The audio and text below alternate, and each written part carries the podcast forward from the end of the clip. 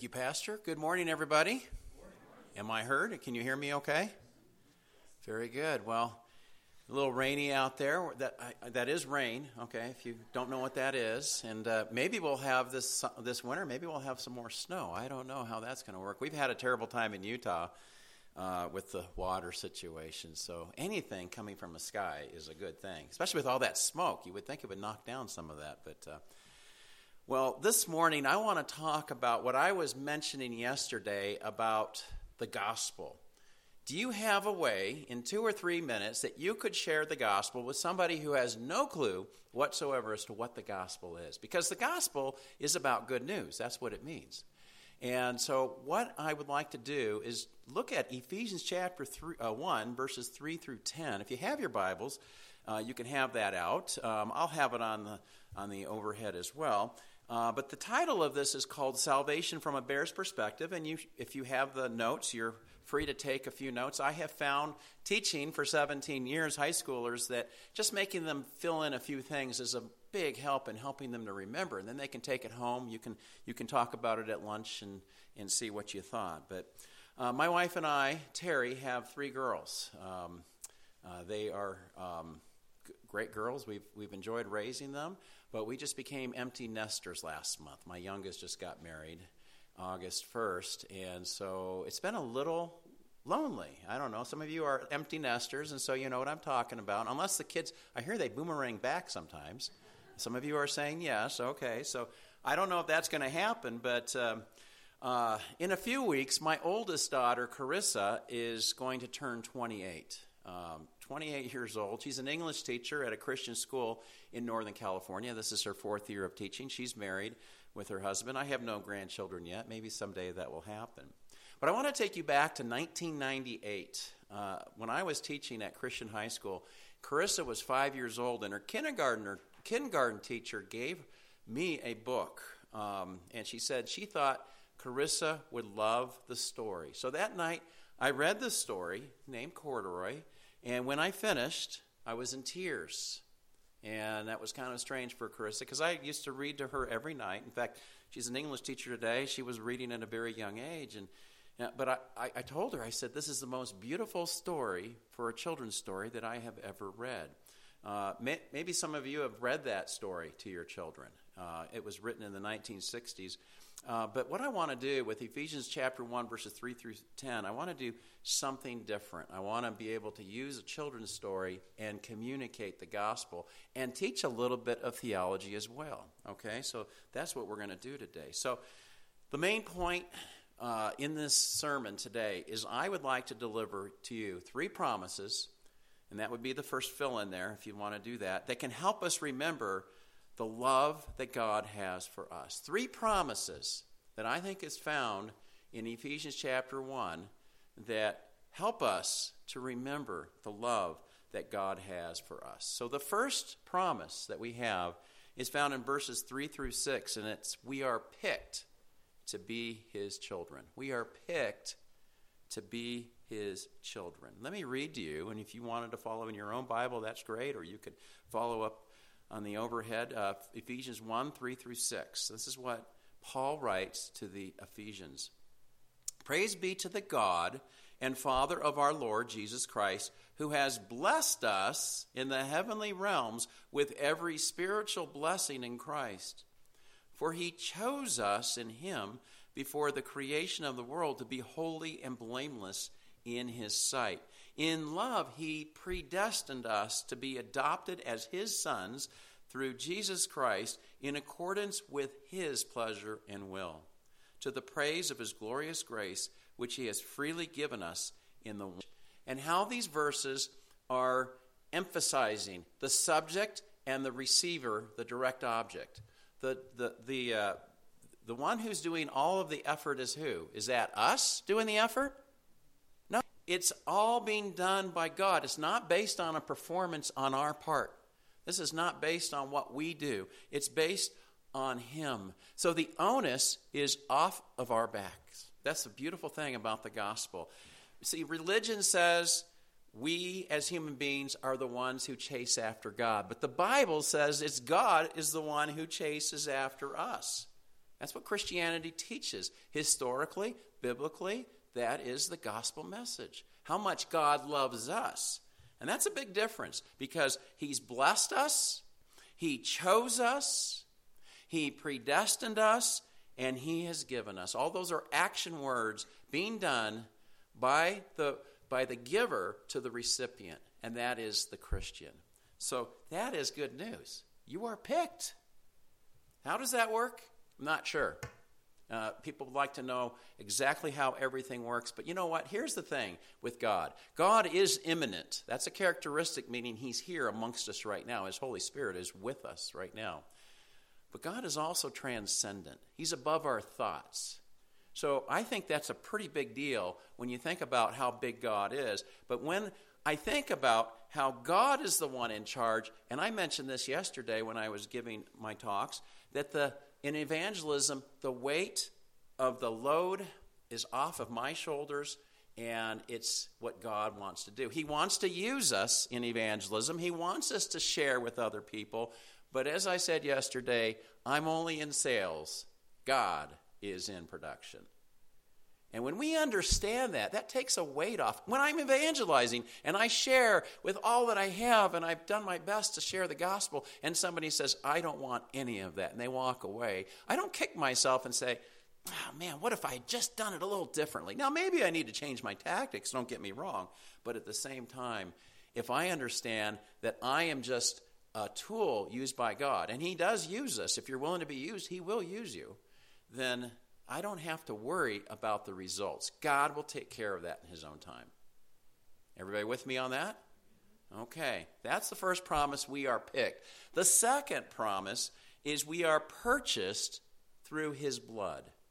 We are purchased through His blood. And the, mo- most of my sermon is going to be the second promise. I want to talk about this because this is something that is not normal for many religions, including the majority religion in this state. Now, I'm going to have to talk about theology. And I used to teach theology to high school students, and that sounds like a scary word, theology. But all it is, is the word theos and the word logi. Logi is, uh, in Latin, study of, and theos is a study of God. So, in order to understand the Christian view of salvation, there's eight theological terms that I need to teach you and I think by the time we're done here today, I think you're going to have a pretty good understanding of what those three are.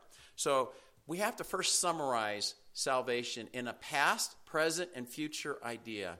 And these are words you've heard before, they're used in the Bible, but let's identify what these words are. The first word, justification, justification is simply salvation past. We're going to talk about that a lot here today. Salvation past is justification. Once you have been justified, you have been commanded to do the second part, sanctification, which is salvation present.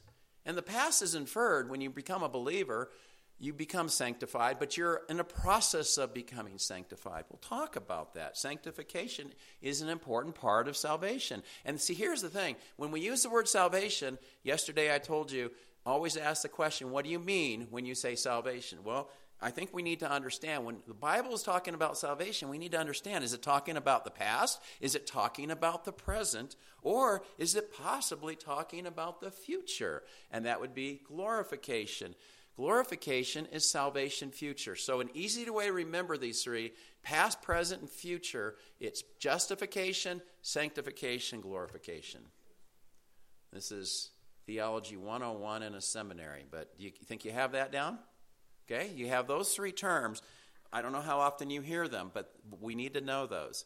Now, justification is salvation past. And when we wrote our book uh, in 2000 called Mormonism 101, we republished it with Baker Books and rewrote the whole book in 2015. But one of the things that I enjoyed doing in that book is we got to make our own definitions. It almost is like a little systematic theology book because what we're doing in Mormonism 101 is we're showing what Christianity has taught and we're comparing it with what Mormonism teaches because we want to see what those differences are. As we said yesterday, we're using the same terms as those in this culture, but we have different meanings to them. So we got to do the definitions. So this is my definition of justification being placed in the right. There's that action being done, and it's being done on you. Being placed in the right, thereby declared guiltless, allowing a person to be identified with Christ forevermore. I like that. Being placed in the right, being put in the right place so that you can be found. See, here's the thing about justification when you are justified through faith and faith alone, your sins are wiped away so that you can have a new relationship that is between you and God. Because right now, if you don't have that, if you're not forgiven of your sins, then your relationship is broken. And that happened with Adam and Eve. But Romans chapter 5, uh, Paul does talk about how Adam's sin is countered by Jesus' uh, sacrifice on the cross. And so we have that beauty of, yes, we have bad news, and that all have sinned and have fallen short of the glory of God, and that the wages of sin is death. But we have this idea that you can have this new relationship. It's just as if I never sinned, somebody once said. Justification, it's just as if I never sinned. Even though you had sinned, and we still continue to sin as Christians even after you, you become a believer, but God has forgiven you past, present, and future sins. Uh, the main difference, guys, between Christianity and every other religion in the world is the religions of today are asking the question, What can I do for God? They know that there's a list of to dos. They've got to do these things. But what do I have to do to earn the righteousness to be able to make myself right before God? That's what all the religions are saying and asking and striving for. And it's this hamster wheel. You're never going to arrive because you're never going to be able to get there. But Christianity asks a much different question What did God do for me? What did God do for me? That's a that blows people away. And you might have talked to somebody and given them the gospel, and you, they say, What do you have to do to be saved? Like the Philippian jailer in Acts chapter 16. And what did Paul say? Uh, believe in the Lord Jesus, and you will be saved, you and your household. That's it. Yeah, that's it. You receive the gift, there's nothing you do. What did God do for me is a much better question to be asking than what do I have to do? Because if you have to do what the law requires, nobody is capable of doing it. This is what Ephesians 1 7 and 8 says about this promise.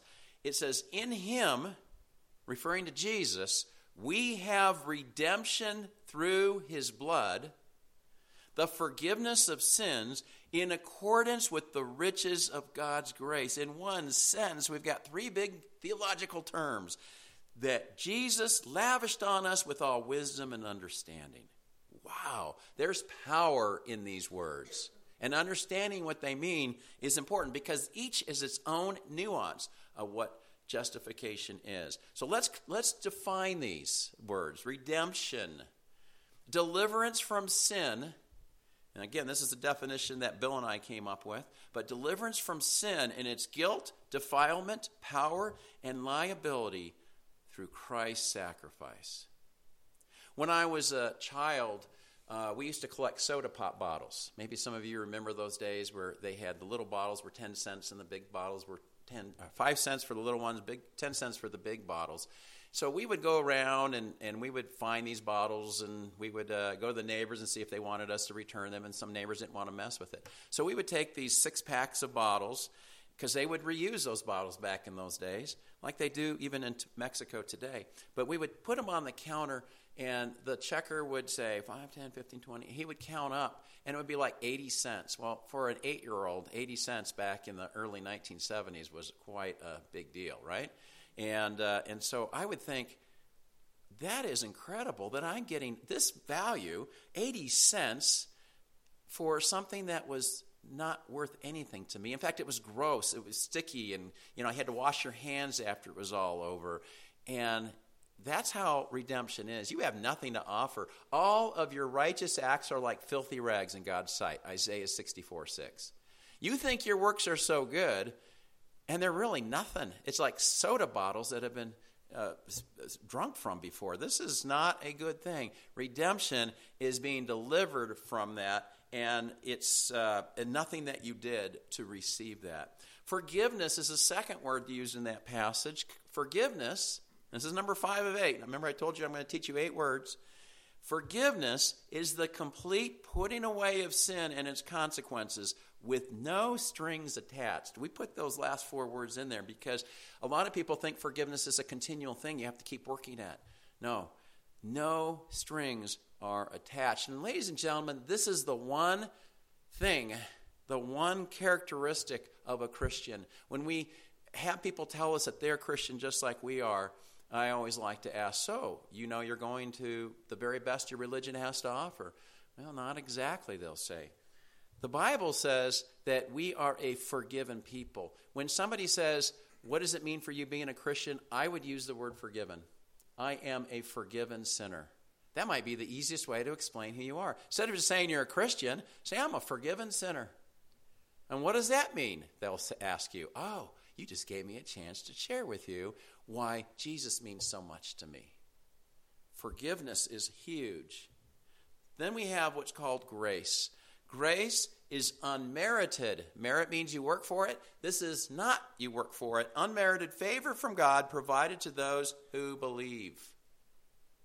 That is grace. Are you glad for God's grace today? Wow. It's getting what you don't deserve. It is nothing you did to earn it. It's nothing that uh, God says, okay, I'm going to hire you up, but you're going to perform for me down the road, and I'll take it away if it doesn't work out. No, forgiveness is a free gift given by God. Somebody has said grace, G R A C E, God's riches or God's righteousness, I've heard it, at Christ's expense. If that's what it takes for you to remember what grace is, there's a nuance to it. It's a reception, a, re- a receiving of something that was not earned. That concept is so important to get across to people who are in religion. There are people who are working hard, doing their very best, and they don't have any clue as to if they're forgiven. But ladies and gentlemen, 1 John 5:13 says we may know we have eternal life. You have the promise of forgiveness of sins and you can know that it's a done deal. Jesus said it is finished. There's no more doing that has to be done. There's two more words I want to share with you, and that would be the word mercy. Uh, not receiving the due punishment rightly deserved because of one's sin. Not receiving the due punishment. So, where grace was getting something you don't deserve, mercy is not getting what you do deserve. Because people will ask me, or tell me, they'll say, uh, it's not really not fair that you get heaven. And I'll say, You're exactly right. You know what's fair for me? Fair would be that I get eternal punishment. But that's the beauty of the gospel because even though it was something that I deserved, I did not receive eternal punishment. Romans 6:23, the wages of sin is death, but that comma, but the gift of God is eternal life through Christ Jesus our Lord. I love commas. I'm glad there's not a period there because I do deserve death, eternal death, and instead I get eternal life. And Jesus says in John 10 10b, He came to give us life, a one that is full and abundant. I think living the Christian life can be one of the most rewarding lives available if you understand what the what, what what's at stake here. And then uh, there's one other term called imputation. Imputation, big word, but it is used in our Bible. And imputation is the righteousness of God credited to a person's account based on belief in Christ. This is like getting $10 million, $10 million in the bank you didn't know you had, and then realizing all of a sudden that somebody put $10 million in your account, and you go, $10 million? Doesn't sound like much when in this day of sports where athletes athletes uh, make 10 million in a year easily but you know how much it would take for you to, from the age of 20 to the age of 60 you'd have to make 250,000 a year over 40 years to make $10 million in wages. Now, some of you might have done that. I don't know. I'm not going to come anywhere close to that. I mean, that's a lot of money. And, uh, and so this is the understanding we have is that um, God, p- people will say, well, are you perfect? When I'm talking about perfection, because this culture has a religion that says perfection is an achievable goal. And they'll say, Well, do you think you're perfect? And I always like to say, Yes, I am. And they go, That's audacious. You keep all the commandments. Oh, no, I don't. I, I, I struggle. I struggle like Paul did, if you read Romans 6 and 7. But I said, I have the righteousness of somebody who died on my place and suffered and paid the ultimate price. He has given me his righteousness. And so, therefore, I am perfect. When God will judge me, he's not going to see me, he's going to see his son, Jesus, and the blood of the cross that took place. That is an amazing thing. That's why we should always, through the most depressing times, the past year and a half has been very difficult. Can't take that away from us. I don't care how hard things get. I don't politically or uh, whatever in life, it, however hard it gets, keep reminding yourself, I have been given a gift that cannot be taken away because Jesus imputed his righteousness into my account. And that's amazing for me. It's not through works. Salvation is a free gift. Ephesians 2 8 and 10, as I quoted, by grace you have been saved through faith. It's not of yourselves, it is the gift of God. Romans 4 2. Uh, Abraham was not justified by works. Paul talks about this also in Galatians chapter 3. And then in Titus 3, verse 7, we're justified by grace. Those terms are used justif- justified by grace. Uh, when you get a birthday present, do you take out your wallet when you get a gift and say, How much was that? It's kind of rude, isn't it? Somebody gives you a present and, and uh, you pull out your wallet because that's kind of how we are anyway as people, right? I mean, Christmas time, uh, it was funny because the kids would, on the last day of school, right before the Christmas break, they'd give each other presents. And I remember this one kid got a present, and, uh, and he says, Oh, I left yours at home. And so afterward, I said, Did you really leave the present at home? He says, No, I'm going to stop by Walmart and pick up a card, and I'll give it to him later. But, you know, we, we feel obligated, don't we? You give me a birthday present, I owe you one at your birthday. That's kind of how we operate, but that's not how God operates. Uh, uh, when you get a gift, um, do you promise to work the, the debt off later? No, you don't promise to do that at all. What I would like to do is share with you the story that I I was telling you about earlier. This is my friend Corduroy. He's going to sit up here. He likes to see this story. This book right here. How many of you have heard of Corduroy before? Only a few of you. Okay. This might be new to you. Some of you will be um, able to probably catch a lot more if you've seen this story before. But I want you to put, I would tell my juniors, when I would do this lesson, I started doing this lesson right after, in 1998, I started. What the sermon is today and the teaching I have done, I have done this in 11 different states, the United States. I have uh, literally several hundred times probably. I have presented this to thousands and thousands of people. I have people who uh, buy the, go out and buy the book because what they're going to see. So I need you to put on your thinking caps, like I would tell my juniors, and they would pull the chairs away and they would want to sit on the carpet because it would remind them of the third grade uh, time because they would all they all had read the book and so they wanted a bible teacher in 11th grade. This sounds pretty cool. So i'm going to read the story. This is something different that probably uh, pastor doesn't do very often read a children's story but i want you to think through as we're seeing this how could we symbolize what's going on in this story with what salvation is? Are you guys ready? Here we go. Corduroy Corduroy is a bear who once lived in the toy department of a big store. Day after day, he waited with all the other animals and dolls for somebody to come along and take him home. The store was always filled with shoppers buying all sorts of things, but no one ever seemed to want a small bear in green overalls. Then one morning, a little girl stopped and looked straight into Corduroy's bright eyes. Oh, Mommy, she said, look, there's the very bear I've always wanted. Not today, dear, her mother sighed. I've spent too much already. Besides, he doesn't look new. He's lost the button to one of his shoulder straps. Corduroy watched them as sadly as they walked away. I didn't know I'd lost a button, he said to himself. Tonight I'll go and see if I can find it. Late that evening, when all the shoppers had gone and the doors were shut and locked, Corduroy climbed carefully down from his shelf and began searching everywhere on the floor for his lost button. Suddenly, he felt the floor moving under him. Quite by accident, he had stepped onto an escalator and up he went. Could this be a mountain? He wondered. I think I've always wanted to climb a mountain.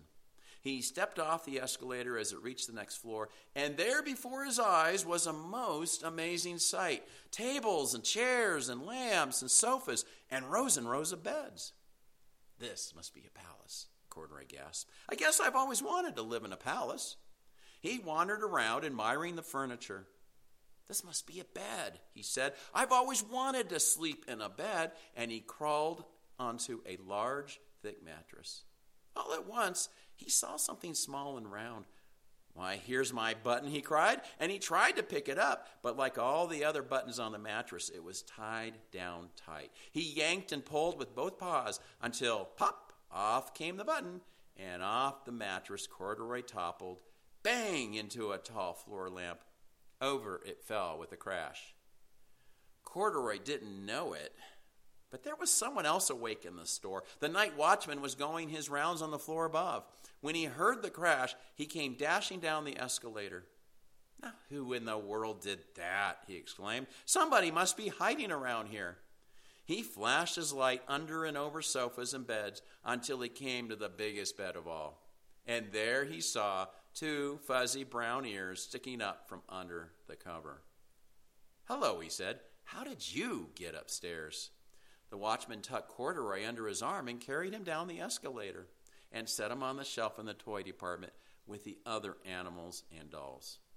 Corduroy was just waking up when the first customers came into the store in the morning, and there, looking at him with the wide, warm smile, was the same little girl he'd seen only the day before. I'm Lisa, she said, and you're going to be my very own bear. Last night I counted what I've saved in my piggy bank, and my mother said I could bring you home. Shall I put him in a box for you? the sales lady asked. Oh, no, thank you, Lisa answered, and she carried Corduroy home in her arms. She ran all the way up four flights of stairs into her family's apartment and straight to her own room. Corduroy blinked.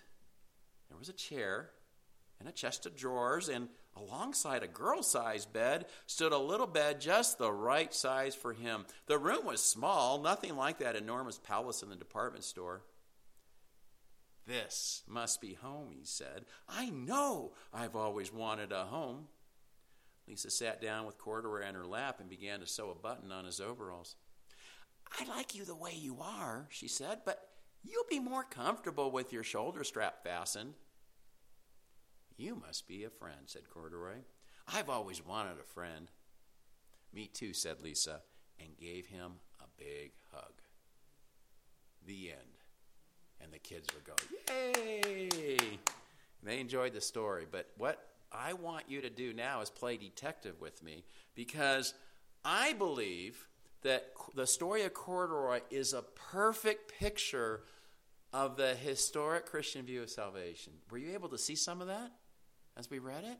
Let's go through each of the characters. I used to teach English as well, and so we would we would uh, read stories like A Tale of Two Cities and things like that. We would see what the characters would represent. We're going to do the same here with corduroy. So, who could corduroy represent, class?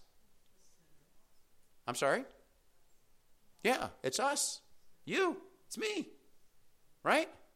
All of us are represented by corduroy. What about the missing button? What does that represent, perhaps? And by the way, Don Freeman, the author, I cannot find any sign. He's passed away many years ago. I cannot find any sign he was a Christian, but I think he gets it. I think he gets what Christianity is all about. But that missing button is what? Anybody? Not the Holy Spirit. We're missing something. Yeah, that's sin. That's corrupted us, hasn't it? So the, the idea of this missing button is we're incomplete. Left to our own, we're not going to be what was intended to be. This bear is never going to be wanted by any, should not be wanted by any little girl because he's missing that button. He's incomplete. We are incomplete. Romans 3:23, as I said earlier, all have sinned and have fallen short. Romans 6:23, the wages of sin is death. Now Lisa, who does Lisa represent? I think it's pretty clear. Every Sunday school, this is the best answer for the Sunday school class, right? What is it? Jesus. Absolutely. Because what does Lisa do? Lisa takes her bank and breaks it open so she can take all of her money and redeem the bear. I'll use that word, redeem. Purchase the bear. She took all she had and gave it. What did Jesus do? He gave us life. He gave everything to come to this earth to redeem people. Amazing. So Lisa is a great representation of Jesus, and there's the bear. Romans 5 8, but God demonstrates his own love for us while we were still sinners, Christ died for us. What a great verse. We were still sinners, sitting on a shelf, and Christ died for us. Well, what about Lisa's mom? Well, this is a debate, and this is, we don't have time, but I, I would ask kids, and so I would, it would happen every single class. Somebody would raise their hand, and they'd say, Oh, Lisa's mom, that obviously is representing Satan. So I'd say, well, why is why is uh, the mom representing Satan? Well, she won't let the uh, um, the girl buy the bear, and she's just kind of mean about it and everything. I, I think she's Satan. And then somebody else would say, oh, I think that might be God the Father. I'd say, Whoa, you know, Satan, God the Father. That's quite a contrast. And I would usually have a student who would say, Well, notice the mother allowed Lisa to do it, but it had to be on her terms. She had to go and do the paying for it. The father was going to require that. And so I think that's exactly what the mother uh, the mother represents God the Father. God the Father has standards. This is how they're set. This is the way it's going to be unless there is something that happens to pay that debt. Somebody's got to pay.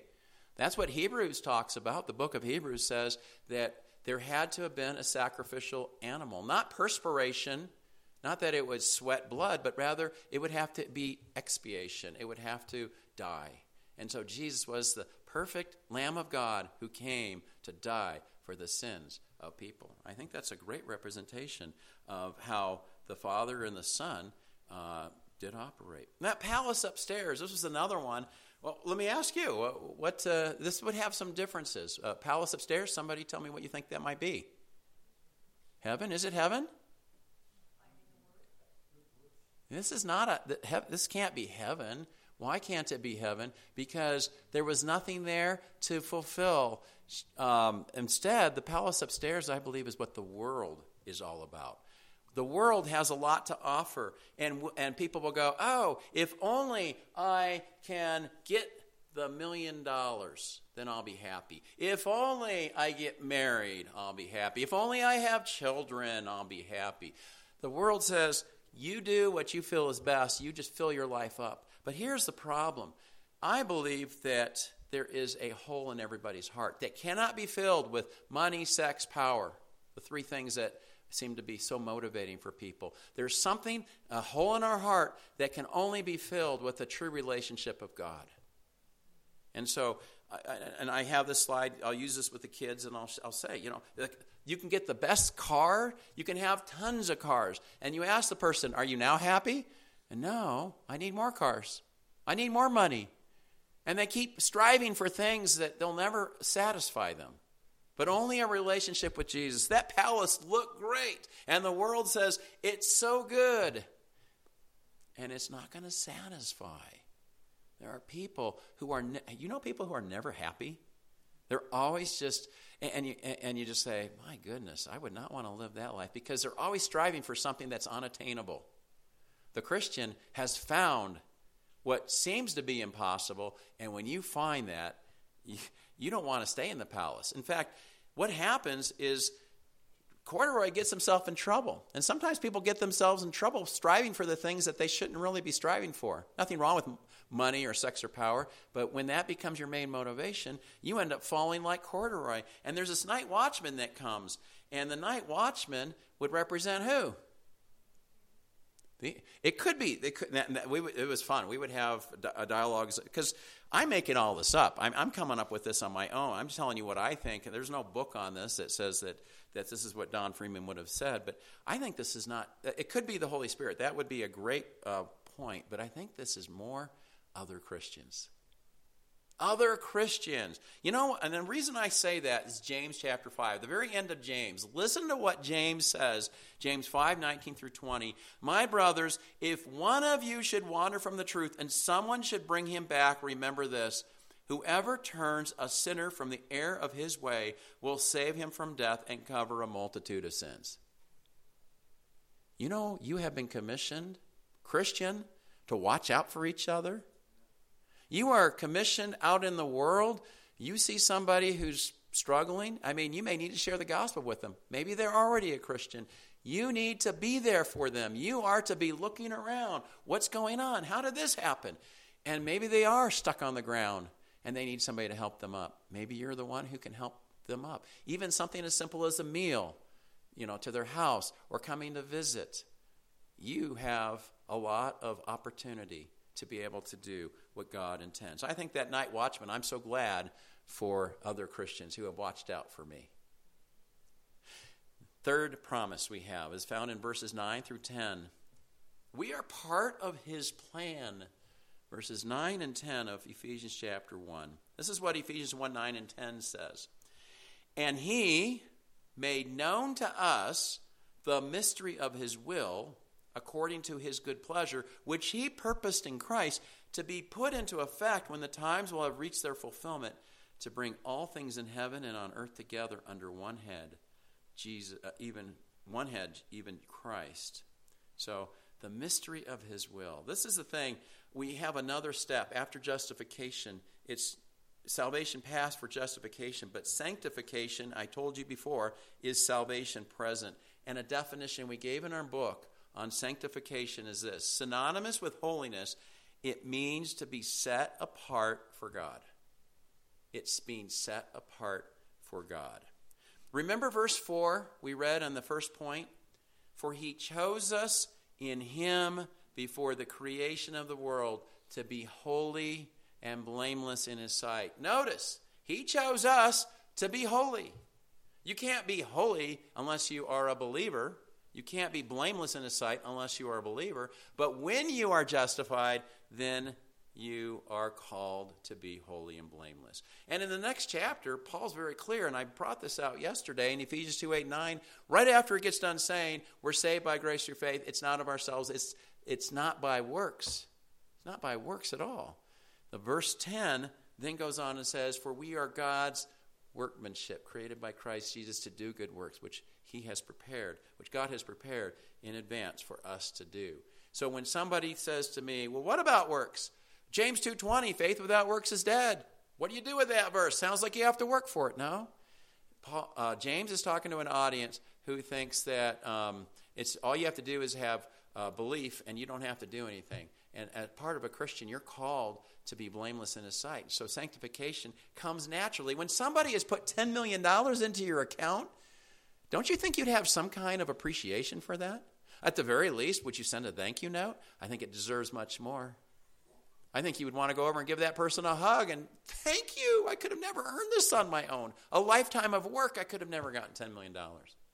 I think you would want, oh, you, you need anything done? If, if it had some, have you ever given something and they say, oh, do you need anything? Do you, I, I want to help. And they want to pay back somehow. There's no payback, but, you know, God says, if you love me, then you're going to keep my commandments. And this is what um, this is what uh, the last uh, slide is is um, Lisa holding corduroy and says, "You must be a friend. You must be a friend." John 15, 14 says this You are my friends if you do what I command. We've been commanded. If you're my friend, do you consider yourself a friend of God? He considers you his friend. If you consider yourself a friend, you'll do what he says. That's why we study our Bible. Sanctification, the attitude of being set apart for God and living a holy life. You're not going to be successful 100% of the time. Don't get me wrong on that. But it is a response, a healthy response to show to, for what God has done in the justification process. Jesus says you will know them by their fruit. You're going to be known by your fruit. Philippians 2:12 work out your salvation with fear and trembling. Not work for. The Greek is very clear. It's work it out. If you're a believer, good works should follow. 2 Corinthians 5:17 a person has become a new creation Paul says old things pass away all things become new there's a metamorphosis that takes place you're no longer as a caterpillar willing to just chew on leaves, you rather you want the sweet nectar. So when you get wings to sprout and you move from, from the caterpillar stage into the butterfly stage, you have a new desire. You don't want to just munch on leaves. So we according to the Bible, must count ourselves dead to sin. I can go through a whole, whole slew of verses talking about the importance of sanctification. But what J- Jesus says in John 15, this is, verse 8, this is to my Father's glory that you bear much fruit, showing yourselves to be my disciples. Verse 10, if you obey my commands, you will remain in my love, just as I have obeyed my Father's commands and remain in his love. Verse 16, you did not choose me. We saw that in verse 4.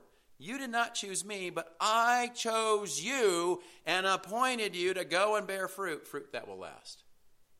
So we don't want to forget about good works. It's just that good works is the cart and the, the horse is the justification. We can't put the cart in front of the horse. We must be justified, and then the works that we do are nothing we're doing to pay back or to earn, but rather it's what we are showing as an appreciation for what God has done. So, justification, sanctification, and finally, glorification is salvation future. It begins at justification, it's a done deal, and the idea that you will be forever with Jesus in this life and the next is, uh, and, and, really specifically talking about um, the next life. Notice what happens. Lisa takes the bear. Now, it was easy to get up in the palace. What did the bear have to do? He just had to get on an escalator. It's easy. The world will help you get up there. No problem at all. But there was no escalator to get the four flights up to Lisa's room. She carries the bear. The Savior carries us up the stairs. We couldn't have done it on our own because he's just kind of there. He's just sitting there. Somebody has to put him into their arms. And, and so that happens. And she takes him up to her own personal room and Lisa's room is a representation of what? Now we've got heaven. Now we've got heaven. Yeah. Lisa carries corduroy up those four flights, John 14, 2 through 4. In my Father's house are many rooms. If it were not so, I would not have told you. I am going there to prepare a place for you. And if I go and prepare a place for you, I will come back and take you to be with me, so that you also may be where I am. We don't get a lot of information about heaven. I think probably because we have work to do here, and if we get too caught up on what heaven's going to be like, it will happen. It'll be for eternity. There will be worship, there will be work, there will be fellowship, there will be an awesome time. But Jesus spends more time actually talking about hell and the problem of hell than, than anything that will happen in heaven. He says, just trust me. Take my word for it. I'm Jesus. There's many rooms. I have one for you. And so when we pass away, we have the assurance that we will be with Jesus in heaven forever. And then notice what happens his button is returned. He gets a new button sewn on. What do you think that represents? I think it represents the new body that we will get. Anybody want to say amen to that? The Bible in 1 Corinthians 15 talks about the resurrected body. It will be a perfected, glorified body. Wow. All the aches that you have now will be no more. Heaven is a reality, but we don't get to taste it yet. We get a little bit of an idea, a glimpse, but we will not really fully grasp it. You guys sang today, Won't it be wonderful there, having no burdens to bear? Won't it be wonderful there? You'll have no burdens there. Jesus has promised that corduroy gets to experience something that he was looking for and he didn't know what it was until he actually got to experience that. We have three promises in conclusion. Uh, number one, we're picked. We are picked. Amen to that? Whew, wow. Nothing I did. It was what, before the foundation of the world, it says that Jesus picked me. We are purchased. Number two. And number three, we are part of his plan. And this is what I ask you today. Where is it that you are at right now? Are you on the shelf waiting? You know, blessed are the feet of those who bring good news, it says in Romans. Maybe, maybe somebody is not here, maybe somewhere else. Maybe that's you. You're the night watchman. Are you are you up in the palace right now? Looking around, trying to find what you cannot fill your life with, the, the hole that's there? Are or are you in the Savior's arms? See, that's the amazing thing about this thing called Christianity. John Newton's Amazing Grace says, Amazing grace, how sweet the sound that saved a wretch like me. I once was lost, corduroy, but now I'm found, was blind, but now I see. Jesus paid it some, some to him I owe, right? No. Jesus paid it all, all to him I owe. So I hope this morning you'll remember this bear. Maybe you want to go get the book, share it with your grandchildren or children if you have children, and tell them the story that Jesus loves people and wants to have a relationship. It's just a matter of having them found. Let's pray. Lord God, thank you for the just the life, for the life that we have now, anticipating what exactly heaven's going to be like, we don't know. But we know that we have forgiveness of our sins. We have been redeemed by the blood. You have imputed your righteousness into our account, not based on anything we've done, but based on what you did on the cross, Jesus.